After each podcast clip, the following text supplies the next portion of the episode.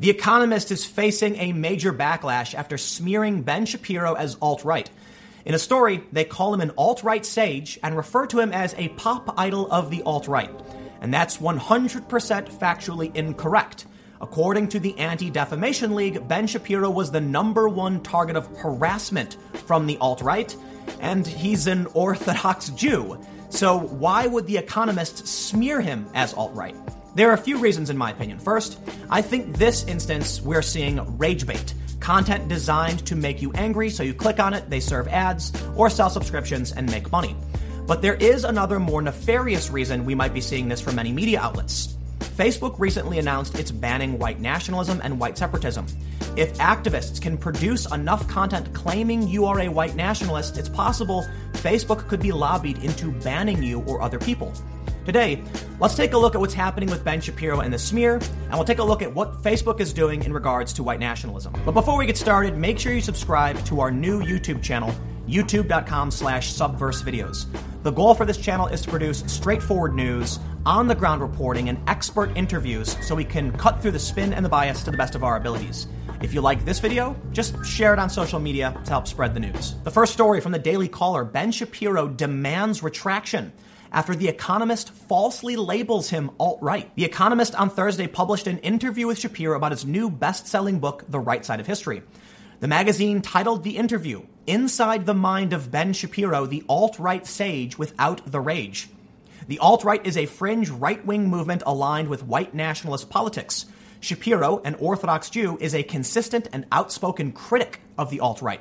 In fact, a twenty sixteen analysis by the left-leaning Anti-Defamation League found that Shapiro was the alt-right's number one target for online abuse among Jewish journalists. Shapiro and other conservatives were quick to cry foul at the magazine's false description, which he called a vile lie. And as they mentioned, the Anti-Defamation League produced a report in twenty sixteen showing Ben Shapiro, by a massive margin, is the number one target of alt-right harassment. Ben Shapiro tweeted, "This is a vile lie. Not only am I not alt-right, I am probably their leading critic on the right. I was the number one target of their hate in twenty sixteen, according to A D L data. I demand a retraction." What makes the story so much worse is that Anne McElvoy, who is a senior editor at The Economist, said, "Hello, Ben. In fairness, I think we said like a figure in alt-right thinking, but not really a label," which means absolutely nothing, and I have no idea what they're trying to say with this tweet to defend calling an Orthodox Jew alt-right. There are many journalists in the U K and some in the U S that use the alt-right label on people who are absolutely not alt-right, and you have to wonder why they do it. Now, it's probably, like I mentioned earlier, rage bait. But it's also probably an attempt at inflaming the culture war and smearing you. And it is a smear, because according to the Associated Press, we know what the alt-right means. This article is from twenty sixteen. The guidelines from the Associated Press clearly state, whenever alt-right is used in a story, be sure to include a definition, an offshoot of conservatism mixing racism, white nationalism, and populism, or more simply, a white nationalist movement. Now, while I said I think the Economist version is rage bait, trying to get you angry to read it because it certainly got this story a ton of attention, this is also coming at a time where Susan Wojcicki of YouTube and Kara Swisher talked about banning Ben Shapiro from YouTube. This story from the Daily Wire. Leftist exec hates her son watching Shapiro videos, says she'd like Shapiro banned from YouTube. In the story, they mention how the two women were discussing how to keep youngsters safe from problematic material on YouTube. She says, "I'll get to recommendations. I have a personal beef with you about that." This is part of, at least in my opinion, a conspiracy theory about YouTube.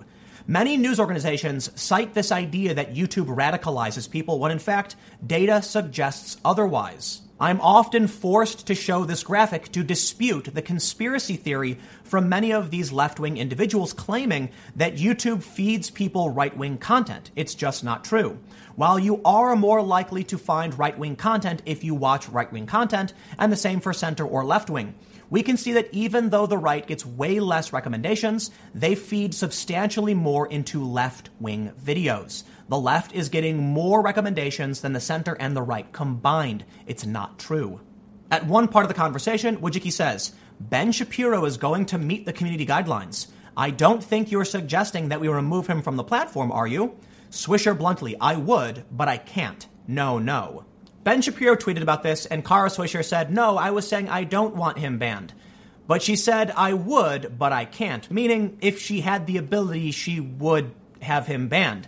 And so it's no surprise then that people are trying to smear Ben Shapiro. He has one of the top podcasts in the world. How do you get rid of someone like that if you can't argue against them?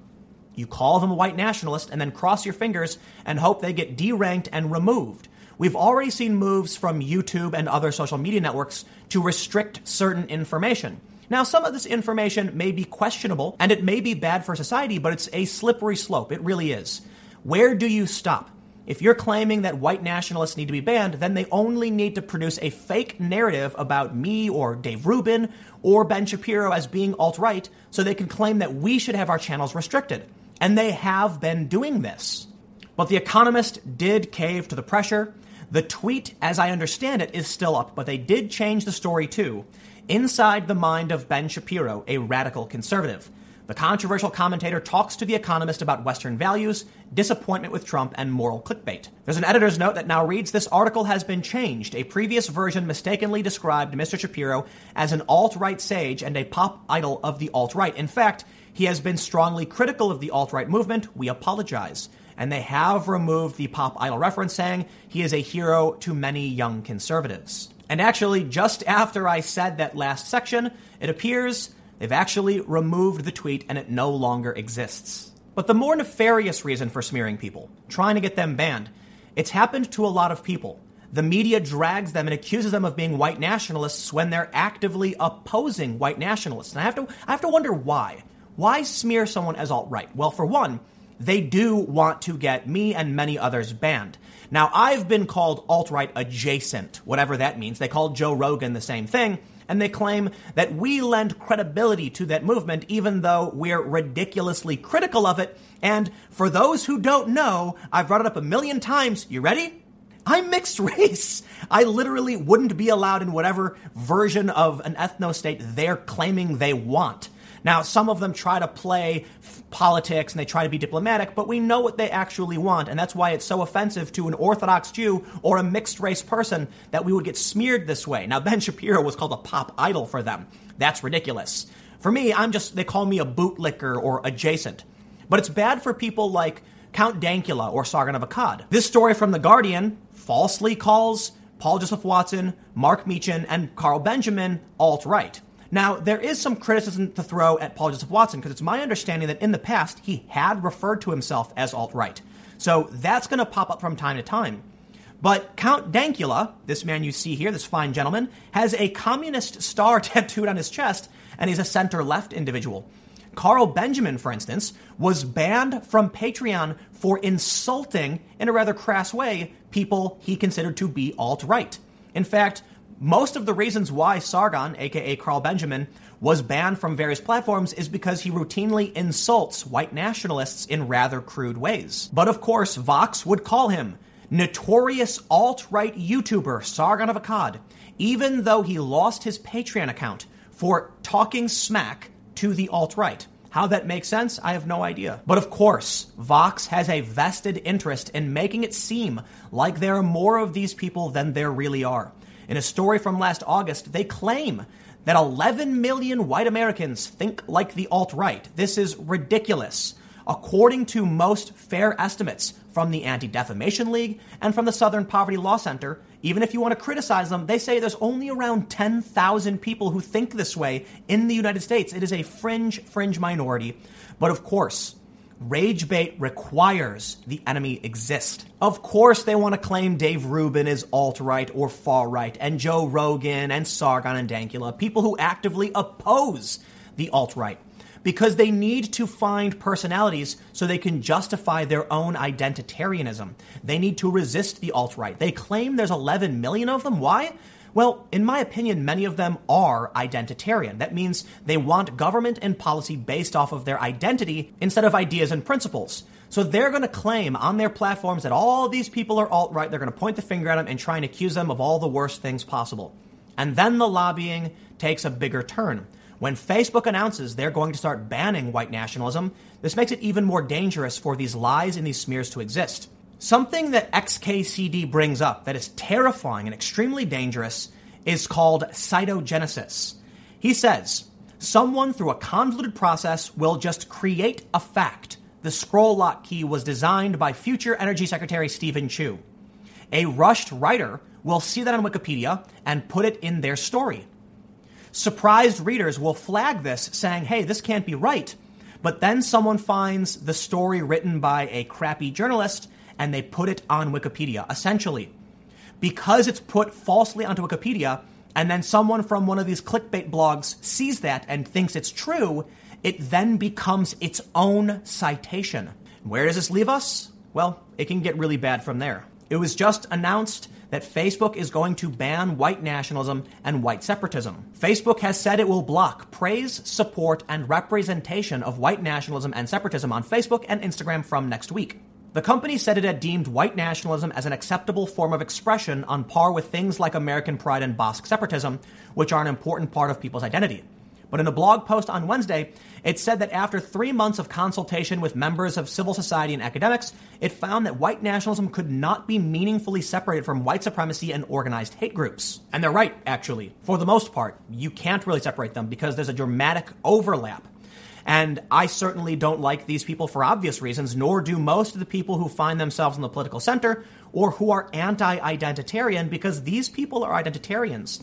The issue here is that the left-wing identitarians will start smearing anyone as alt-right, and they'll try to get you banned for it. And that's where I think we're headed, which can be really, really dangerous. Many sources are accusing people of being alt-right. They appear on Wikipedia. Facebook will then see that and say, I don't know, just get rid of them. And that's the danger of fake news. But fortunately for someone like Ben Shapiro, he currently has the number one top-selling New York Times bestseller in nonfiction, which means Ben is famous enough to have a massive backlash, forcing The Economist to retract and apologize. There's a certain level of social power that comes with being well-known and well-off. We see that with Jesse Smollett. We see it now with Ben Shapiro in a rather different and dramatic way. In this instance, someone tried to cause damage and smear Ben Shapiro, and because he's well-known and respected, many people, many famous people stood up and said, hell no, and The Economist was forced to retract.